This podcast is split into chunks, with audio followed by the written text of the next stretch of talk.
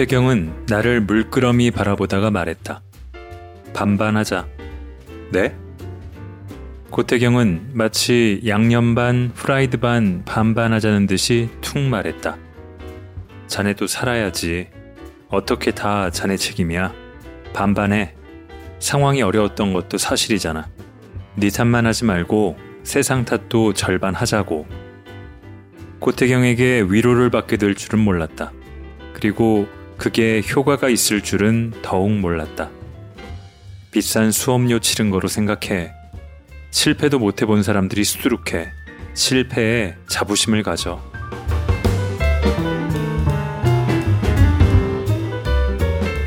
골라드는 뉴스룸 책 읽는 순간 북적북적입니다. 저는 심영구 기자입니다. 영화 보러 영화관에 가보신 지가 얼마나 되셨습니까?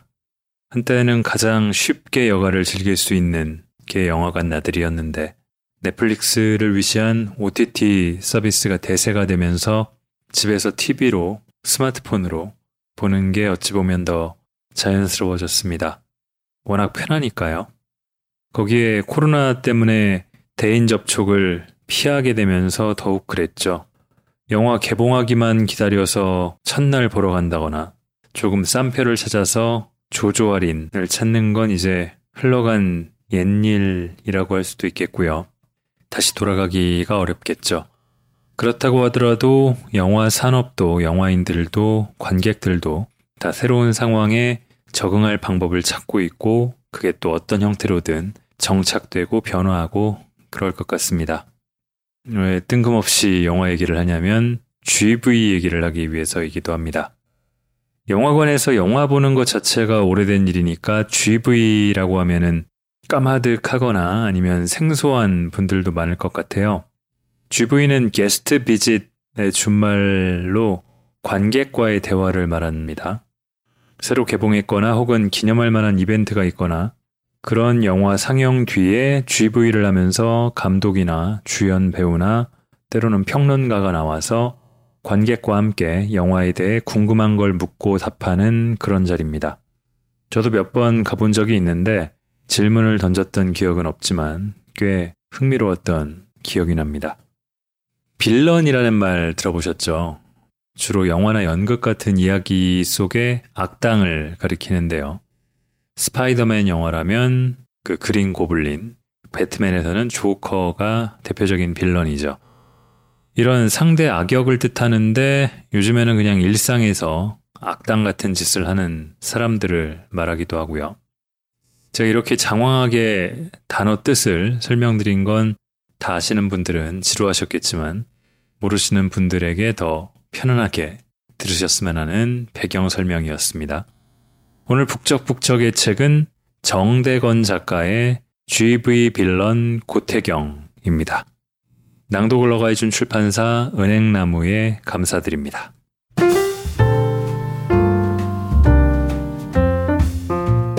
자, 당신의 북적 가겠습니다. 지난번 제가 읽었던 환타 작가의 환타지 없는 여행. 여행에 목마른 분들이 많아서였겠죠? 꽤 많은 분들이 들어주셨습니다. 네이버 쪽에 댓글 달아주신 분들 몇 개 읽어드릴게요. 읽는 내내 공감하면서 봤어요. 갑자기 여행 떠난다면 작가님 책 필독하고 떠날게요. 이런 형식의 기사도 트렌드에 맞는 것 같다. 기사를 읽어가면서 함께 공감할 수 있었던 좋은 기사였다. 지금 같은 코로나 시기에 환상을 깨는 여행 또한 나름 재미가 있었다. 얼른 코로나가 사라져서 이런 환상을 깨는 여행을 해보고 싶다. 라는 댓글 남겨주신 분도 있습니다. 환타 작가님도 자신의 트위터와 페이스북에 공유해 주셨습니다. 감사합니다. 저도 어서 여행을 가고 싶습니다.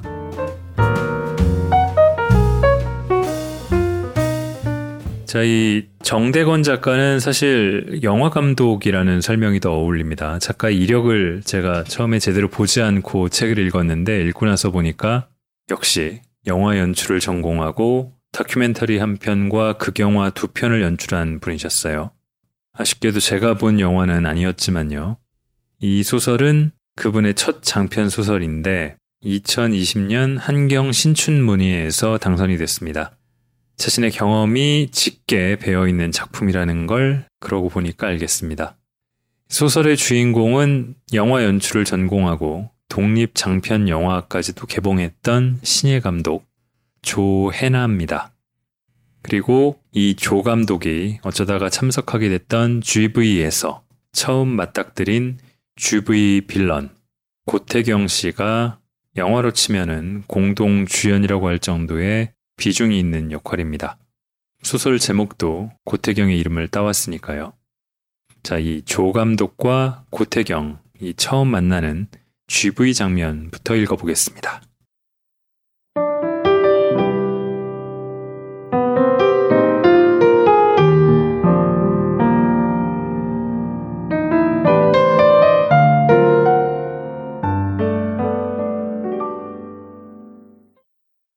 나는 관객으로서 두 가지 이유로 관객과의 대화, GV를 별로 즐기지 않는 편이다. 첫 번째 이유는 만족스러웠던 감상이 GV에서 깨져서 실망하는 경우는 있었지만 별로였던 영화가 GV를 통해 좋아지는 경우는 없었기 때문이다. 물론 상징이나 의미를 적극적으로 설계하는 감독들도 있겠지만 대부분 직관적으로 끌리는 어떤 이미지에 집착하는 사람들이 감독이란 족속들이다. 인물을 왼쪽에서 오른쪽으로 걷게 할 것인지, 오른쪽에서 왼쪽으로 걷게 할 것인지, 모든 숏에 이유가 있는 것은 아니다. 두 번째 이유는 GV 빌런을 맞닥뜨릴 확률이 높아서다. GV 빌런은 GV와 빌런의 조합보다 관객과의 대화에 등장해서 분위기를 흐리는 GV 빌런은 다양한 유형이 존재한다. 질문은 하지 않고 자기 블로그에 놨을 감상을 장황하게 연설하며 지식을 뽐내는 나 이렇게 영화 많이 알아 유형. 그것의 변용인 제 해석이 이러한데 이게 맞나요? 유형. 저는 A대학에서 영화를 전공하고 있는 학생입니다. 제가 처음 감독님 영화를 본 건 7년 전이었는데요. 그때도 질문했는데 감독님 저 기억하시나요? 세상의 중심은 나, 유형. 셔터 소리를 과하게 내며 계속 사진을 찍거나 사생활에 대한 난처한 질문을 하는 파파라치 유형. 그 장면은 이렇게 찍었어야 하는 거 아니냐, 캐스팅 후회하지 않느냐 같은 훈계 및 평가 유형. 통역사가 있는데 굳이 외국인 게스트에게 본인이 영어, 불어, 일어 등으로 직접 질문해서 통역사 일 두 번 하게 만드는 나 외국어 능력자야 유형 등등. 그들이 느끼지 못하는 부끄러움은 나머지 관객들의 몫이었다. 네, 영화 정말 잘 봤고요. 어김없이 나오는 멘트와 함께 무난하게 GV가 흘러갔다. 종현의 팬덤이 어느 정도 생긴 터라 200석 규모의 극장이 절반 넘게 차 있었다. 나, 종현, 유프로가 스크린 쪽에 놓인 의자에 나란히 앉았다. 적어도 상영이 끝나기 30분 전에는 와서 진행자와 인사 나누는 게 예의인데 종현은 GV 시작 직전에야 도착해 차가 막혔다며 미안하다고 했다.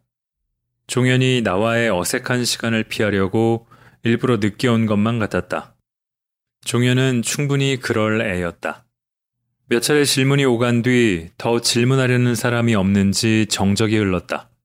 무난하게 이대로 끝났으면 했는데 극장 뒤쪽에서 한 사람이 손을 들었다. 유프로의 표정이 약간 굳어졌다. 어두운 베이지색 코르덴 재킷을 걸치고 같은 색의 베레모 모자를 쓴 50대 정도로 보이는 중년 남자에게 마이크가 넘어갔다. 쓱 둘러보아도 젊은 사람들밖에 없는 객석에서 눈에 띄는 유일한 중년이었다. 불길한 예감이 들었다. 우선 영화 잘 봤습니다. 느릿하면서도 묵직하고 울림 있는 저음의 목소리였다. 조 감독님께 질문하겠습니다. 한국 영화교육센터 나오셨죠? 예상치 못한 남자의 질문에 놀란 내 목소리 톤이 높아졌다. 예, 그런데요? 두 번째 영화 히치하이킹 말인데요. 콘티는 그리고 촬영했습니까? 콘티 없이 찍은 것 같은데요. 공격적인 어조는 아니었지만 질문의 내용은 나를 날카롭게 찔렀다. 나는 눈을 끔뻑이다가 종현과 시선을 교환했다. 관객석에서 술렁이는 소리가 났다. GV 빌런의 등장이었다. 질문에 위축되는 나 스스로가 우습다는 생각이 들었다. 어떻게 알았지? 정확한 그림 콘티가 없이 찍은 건 사실이었다. 급하게 현장에 들어가느라 글 콘티만 있었다는 얘기라도 해야 할까 망설이는데 빌런이 질문을 이어갔다. 컷들이 튀지 않습니까? 시선도 안 맞고. 남녀 주인공이 공원에서 대화하는 장면에서 180도 라인은 일부러 넘긴 건가요? 왜 편집에서 그대로 남겨뒀죠? 마치 영화 학교에서 교수에게 편집 심사를 받는 기분이었다. 이번에는 유프로와 한 차례 시선을 교환했다. 나름의 SOS 신호였는데 유프로도 짐짓 궁금한 듯 내 대답을 기다렸다. 이건 악몽이 아닐까? 꿈이야. 하면서 깰 만한 일이 벌어지고 있었다. 그건 기술적인 오류보다 감정이 더 좋은 것을 사용해서고요. 내 목소리가 떨리지는 않는지 걱정됐다. 전혀 감정이 전달되지 않던데요. 나는 당황해서 움츠러들었지만 한편으로는 지금 시비 거시는 건가요? 라고 반격하고 싶었다. 빌런은 더 질문을 퍼부었다. 영화과 졸업 영화제에서도 이런 기본적인 미스는 안 보일 텐데 편집은 직접 했습니까? 나를 도와준 편집자에게까지 화살이 가자 더는 참을 수가 없었다. 작품에 대해 이런저런 평가를 받는 건 창작자의 숙명이지만 GV가 공개적으로 모욕을 당하라고 있는 자리는 아니다. 크레딧 못 보셨어요? 그렇게 눈썰미가 좋으신데 ending credit 괜히 만드는 게 아니니 좀 눈여겨보시죠. 내가 받아치자 관객들 사이에서 작은 환호와 함께 박수가 나왔다. villain은 꿈쩍도 하지 않고 내 대답을 들으며 열심히 뭔가를 끄적였다. 도대체 뭘 적는 건지 신경이 쓰였다. 질문 하나만 더 합시다. 아니요, 질문 많이 하셨으니까 이제 다른 분에게도 기회를 넘겨주시면 좋겠네요. 유프로가 사람 좋게 웃으며 분위기를 바꾸려 했었다. 나는 이럴 때 왜 늘 웃어넘기지 못하고 정색하고 마는가. 포커페이스가 안 되는 것은 나의 컴플렉스이자 감독으로서 큰 결함 중 하나였다. 감독은 현장에서 최대한 침착함을 유지해야 했다. 그러나 지금 내 얼굴은 이미 시뻘개지고 꾹 담은 입술 아래에 턱에는 후두 주름이 잡히기 시작했을 거다. 제가 질문 하나 할까요? 내가 빌런을 향해 운을 띄우자 내 성격을 아는 종현이 다급히 하지 마! 라는 눈빛을 보냈다. 눈새라고 아세요? 모르시죠? 인터넷에서 찾아보세요. 나의 발언에 관객 몇몇은 환호하고 유프로의 표정은 심각해졌다. 눈새는 눈치 없는 새끼의 줄임말이다. 자, 이제 그만들 하시고요. 웬만큼 침착한 유프로의 언성이 높아지고 GV는 황급히 마무리됐다. 솔지가 후들갑을 떨면서 링크를 보내왔다. 뭐지? 링크를 누르자 유튜브 동영상이 나왔다. GV 빌런 대 감독, 박종현 배우전. 이라는 제목으로 누군가 관객과의 대화를 촬영한 영상을 올린 거였다. 유튜브에는 이런 댓글들이 달려 있었다. 나 저 감독 단편 봤는데 욕먹을 만해. 박종현이 왜 출연했는지 의문. 이거 목소리 들으니 딱 그 베레모 빌런이네. 이런 거 보면 항상 궁금한 건데 질문하는 사람 얼굴은 왜 안 비추나요? 얼굴이 화끈거렸다. 카메라는 내 쪽만 향하고 있었다. 아마 그 GV 빌런은 유튜브에 이런 게 돌아다니는 것도 모르고 있을 거다. 나는 영화를 보면서 프레임 밖에 있는 걸 상상하길 좋아했다. 질문을 퍼붓고 있는 관객석으로 프레임 밖의 GV 빌런에게로 카메라를 돌리고 싶었다. 유튜브 영상은 인터넷에서 꽤 화제가 됐다. 그렇게까지 많이 볼 영상이 아닌데 짤방으로 캡처되어 영화 커뮤니티와 SNS에 돌아다니면서 유튜브 조회수는 하룻밤 만에 내 영화 관객 수의 3배가 넘는 3천을 넘어가고 있었다. 그 GV 빌런에 대한 전설적인 소문과 증언들이 인터넷에 속출했다. 베레모 빌런 진성 시네필이야. 극장 공무원 수준으로 거의 365일 나타남. 안 보이는 적이 없음.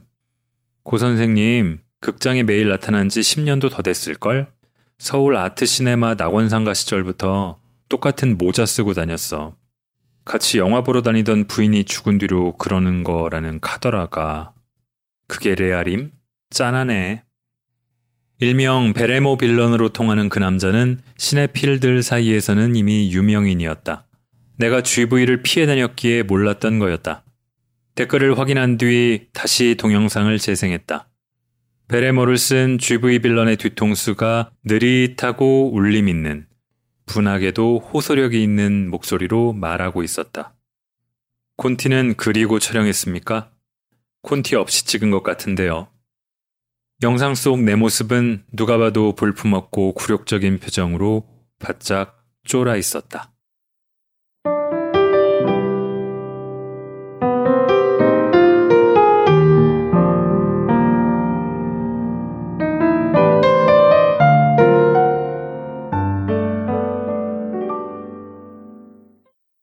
예, 그렇게 유튜브에까지 올라가면서 이 조혜나 감독과 주부이 빌런 고태경은 악연을 맺게 되는데 물론 여기서 끝나는 게 아닙니다.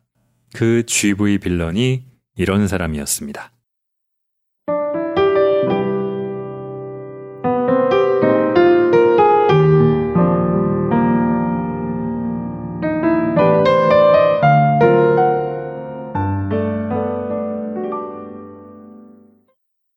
해나야, 그 사람 초록사과 조 감독이었어.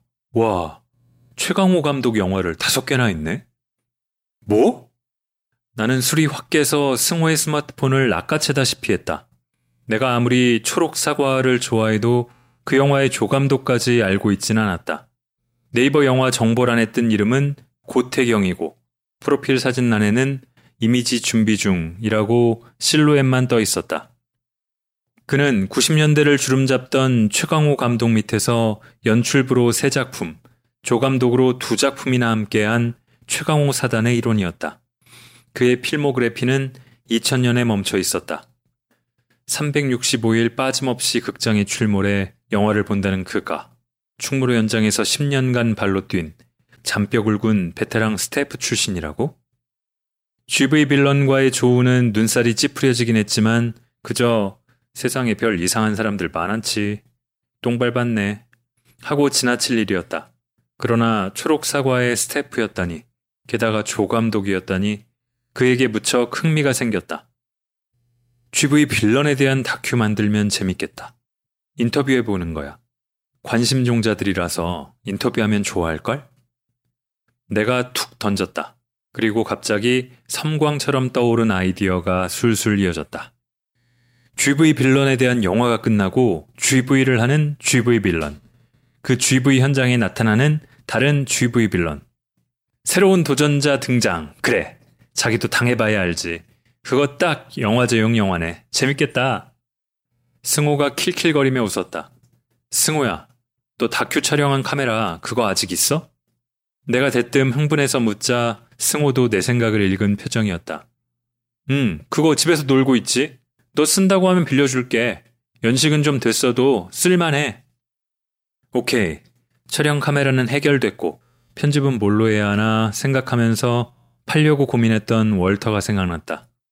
후반 작업 제작비는 어떻게 마련해서 어느 영화제에 출품할 수 있을까? 기획서를 잘 쓰면 제작 지원을 받을 수도 있겠다는 생각이 들었다. 나는 순식간에 이런 생각이 꼬리에 꼬리를 무는 것을 통제할 수 없었다. 감독은 영화를 만들 때나 감독이지. 영화 만들 생각을 하는 것만큼 신나는 일이 또 있을까? 정말로 영화를 만들고 싶어졌다. 기회가 없으면 내가 기회를 만들어야지. 4, 50분 정도의 중편 다큐멘터리를 만들 수 있겠다. GV 빌런, 프레임 밖에 있던 그에게 카메라가 돌아가면 어떨지 재미있겠다.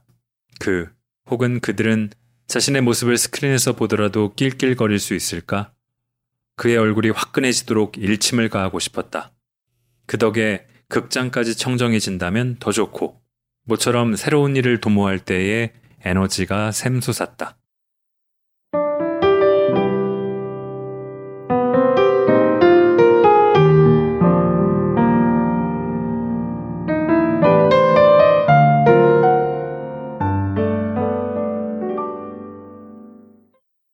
초록 사과라는 영화는 조에나 감독의 인생 영화입니다. 자신의 인생 영화 제작에 참여했던 사람이 GV 빌런이 돼서 살고 있다. 그래서 그에 대한 다큐를 찍고 싶어졌다. 사큐를 찍기 위해서 만나서 얘기를 듣고 설득하는 과정에서 나이 50이 넘어서까지 자신만의 영화를 만들겠다는 꿈을 간직하고 노력하고 있다는 걸 알게 됩니다. 그 대목을 잠깐 읽고 그 다음에 조에나 감독이 자신을 돌아보게 되는 장면을 이어서 읽겠습니다.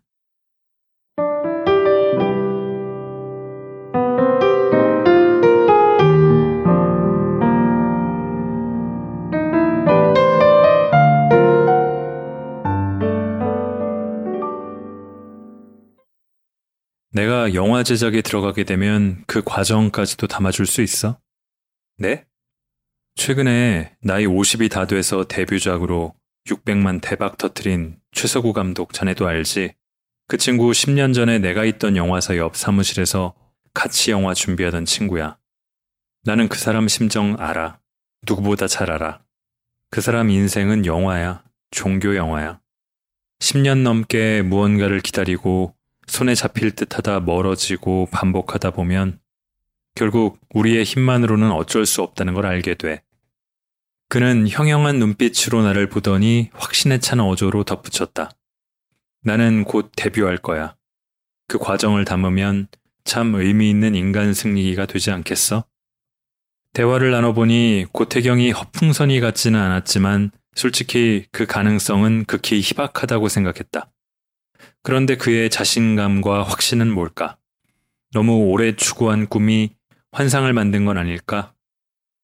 진짜로 고태경이 그렇게 된다면 더 큰 규모의 제작 지원까지 받아 장편 다큐멘터리를 완성할 수도 있겠다. 많은 사람들이 어떻게 감독이 되는지 궁금해하지만 성공한 감독들의 후일담 인터뷰를 찾아볼 수는 있어도 데뷔 진행 과정을 기록한 다큐멘터리는 없었다. 지망생의 긴긴 세월은 그럴 자격이 없다는 듯 좀처럼 기록되지 않는다. 내가 이 다큐멘터리에 열의를 갖는 건 인정하기 싫지만 나의 처지도 마찬가지이기 때문이 아닐까. 약속할 수 있어? 고태경이 또다시 물었다. 우선 지르고 봐야 했다. 그러나 나는 허세를 부리거나 공수표 날리는 걸 도저히 못하는 성격이었다. 저도 마냥 이 작품만 찍을 수는 없어요. 제 생계가 있고요. 제작 지원 신청을 여기저기 했는데 아직 어디서도 지원받지 못했거든요. 1년 이상 이 작품을 찍을 생각은 없고 올해 연말에 서울 영화제 출품 생각하고 있어요. 나는 솔직하게 말했다. 내 대답을 신중히 듣던 고태경이 물었다. 그럼 조 감독은 이 다음에 뭘 하고 싶은 건데? 글쎄, 참 어려운 질문이었다. 어릴 적에는 무슨 일을 하는지도 모르면서 감독이라는 자리가 멋있어 보였지만 이제는 그런 감투에 대한 환상은 사라진 지 오래였다. 감독 지망생들 중에 명예욕과 보상심으로 버티는 사람이 없진 않겠지만 대부분은 그저 영화를 누구보다도 사랑하고 영화를 만들고 싶어 하는 사람들이다. 다음 작업을 지속할 정도로 내 영화를 봐주는 사람이 있고 생계를 유지하면서 꾸준히 작업할 수만 있다면 규모와 상관없이 그저 좋은 영화를 만들고 싶다는 건 나이브한 생각인 걸까? 좋은 영화를 만들고 싶어요. 더 나은 환경에서 배우 스태프들에게 읍소해가며 민폐를 끼치지 않고 그들에게 정당한 보상을 하면서 고태경은 입을 꾹 다물고 고개를 끄덕였다.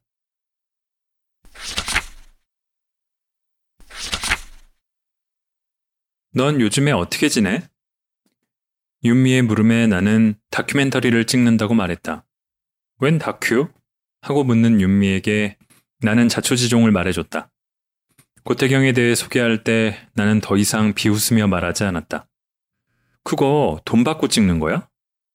눈이 동그래진 윤미가 물었다. 아니, 그냥 찍는 거야. 독립영화야. 제작 지원을 받았다고 당당하게 못 말하는 게 아쉬웠다. 야, 너 대단하다. 그럼 취미로 하는 건가? 취미로 하는 건 아니고 하고 싶어서 하는 거야. 돈을 못 번다. 하고 싶어서 한다. 그게 취미 아니야? 공격적인 어조는 아니었다. 나는 그 물음에 그러게 라고 자조하며 동의하지도 취미 아니거든? 이라고 시원하게 반박하지도 못했다. 썰렁한 분위기 속에서 윤미가 좋은 아이디어가 생각났다는 듯 말했다. 너 그거 넷플릭스 스타일로 만들어서 넷플릭스에 팔아봐. 거긴 터치 하나 없고 돈도 많이 준다더라. 넷플릭스 스타일이 뭔데? 나 넷플릭스 안 봐서 몰라. 내 무덤덤한 대답에 윤미는 문명의 혜택을 못 누리는 야만인이라도 보는 표정이었다. 전도라도 하듯 윤미가 열을 올렸다. 너는 영화 한다는 애가 넷플릭스도 안 보니? 이제 넷플릭스 못 이겨. 그 인물의 미스터리를 파헤치는 형식으로 경쾌한 음악에 애니메이션도 좀 넣고 러닝타임은 30분 미만으로 사람들은 긴 거 안 좋아해. 이거 극장에서 상영하려고 찍는 거야. 나는 너 생각해서 하는 말이지. 영화제에 뭐 그렇게 집착해?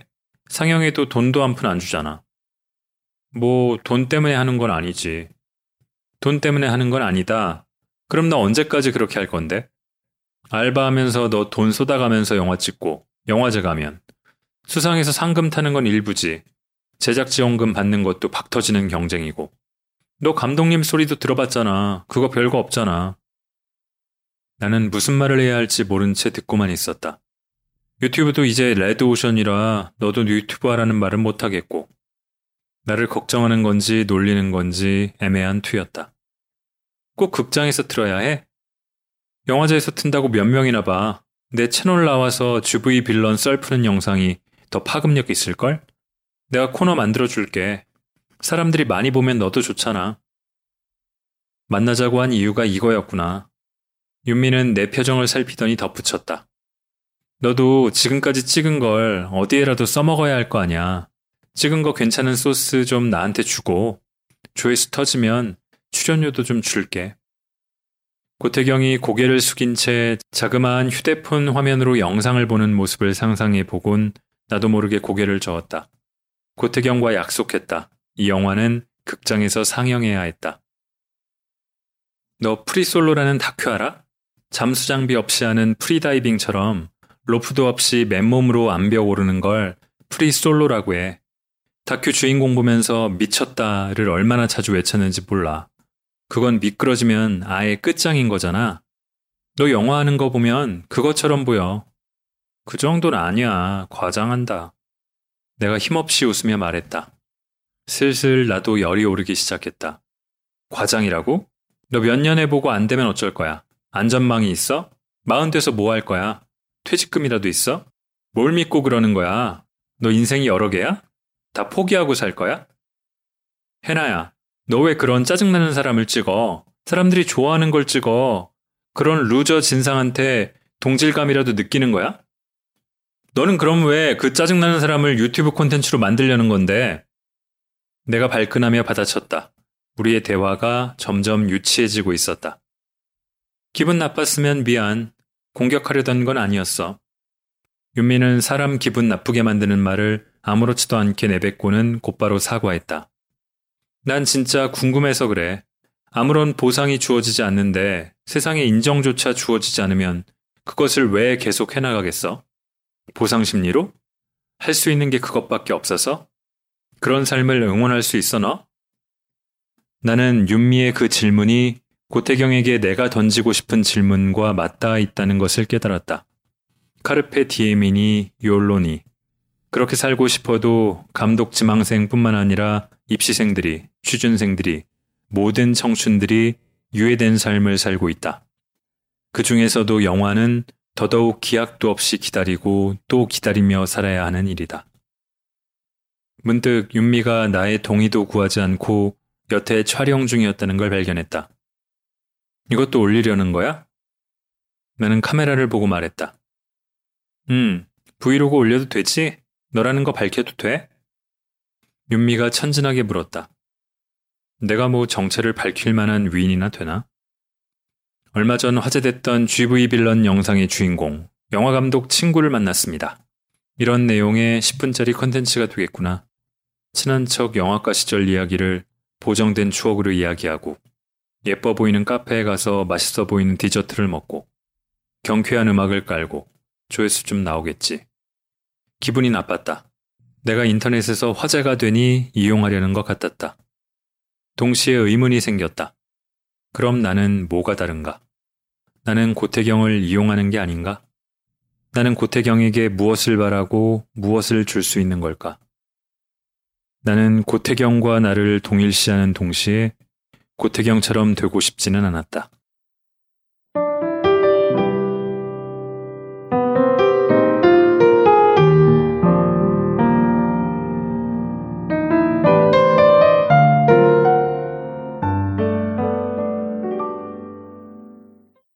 자, 영화과 동기인데 영화 제작은 포기하고 유튜브가 된 동기와 만나서 이야기하면서 자신의 미래가 어쩌면 고태경일 수도 있다는 생각을 하게 되고 복잡한 심경이 드는 거죠.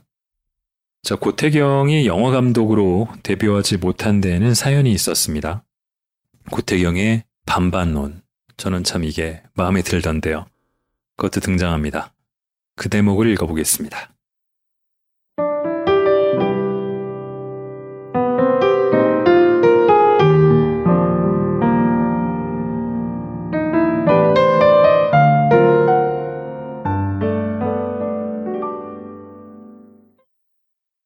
깐깐하고 엄격한 조감독으로 인정받던 고태경은 A 영화사에서 3년간 시나리오를 준비하고 데뷔를 기다렸다. 그런데 모두가 흥행하리라고 예상하던 A 영화사의 대장 영화가 참패하고 말았고 그 후폭풍으로 고태경의 프로젝트는 물거품이 되어버렸다.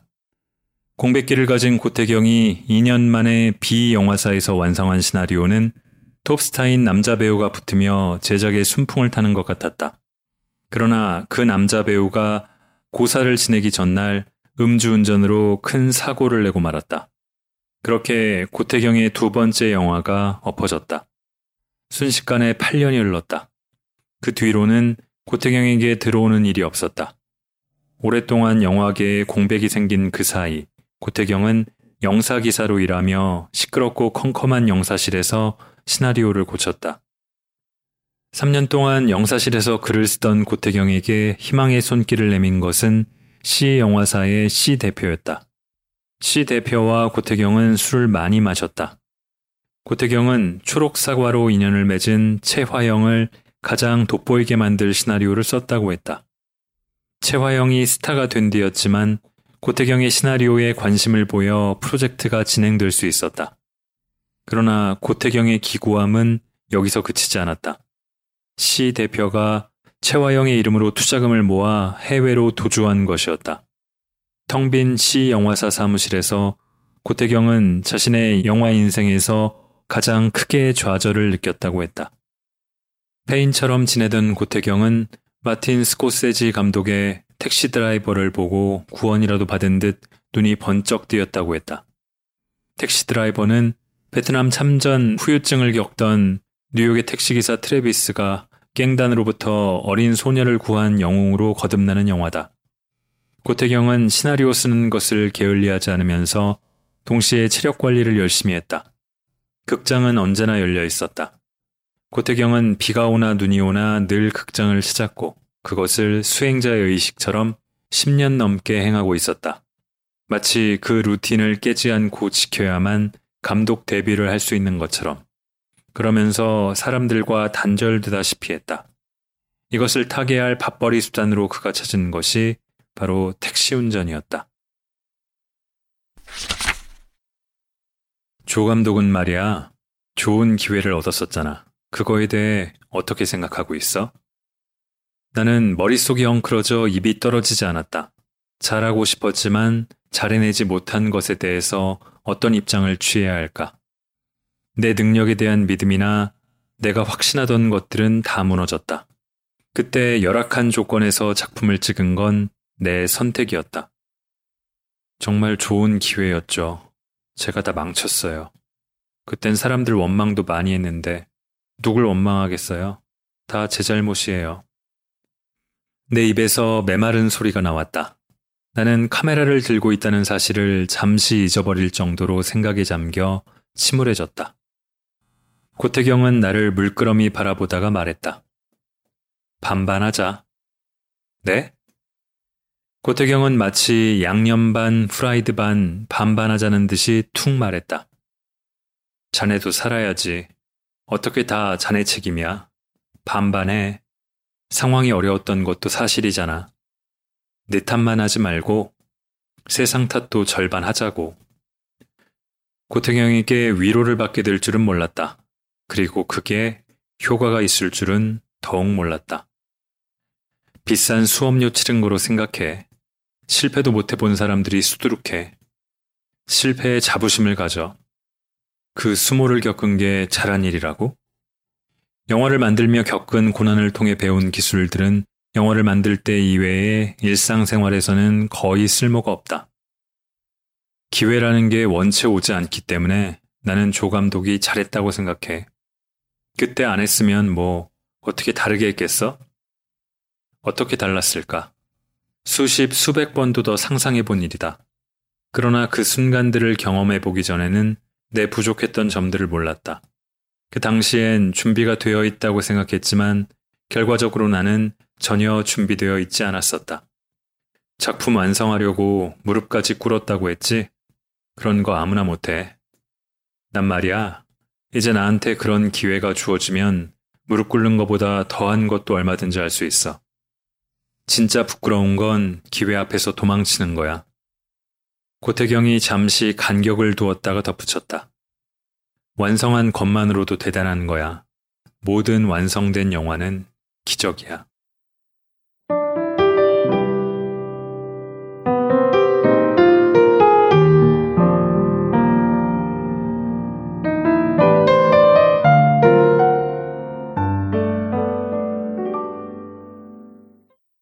자, 어쨌거나 이렇게 다큐를 착착 찍어가는 와중에 조이나 감독의 흥행하지 못했던 독립 장편 영화가 해외 영화제에 초청받아 현지를 다녀오는 일도 생기고 그 외에도 크고 작은 사건들이 계속 벌어집니다.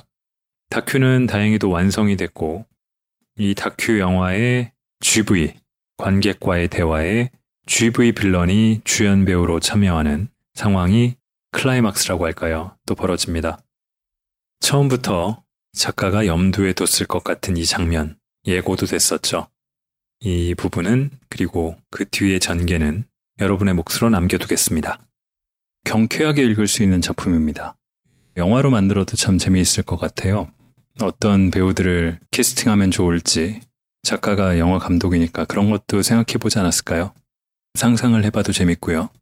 영화를 좋아하시는 분들도 그렇지 않은 분들도 흥미롭게 읽을 수 있을 거라고 생각합니다. 해피엔딩이라고 볼 수 있지만 그렇다고 해서 너무나 황당한 모두 다 행복하게 살았습니다 같은 류의 해피엔딩은 아니고요.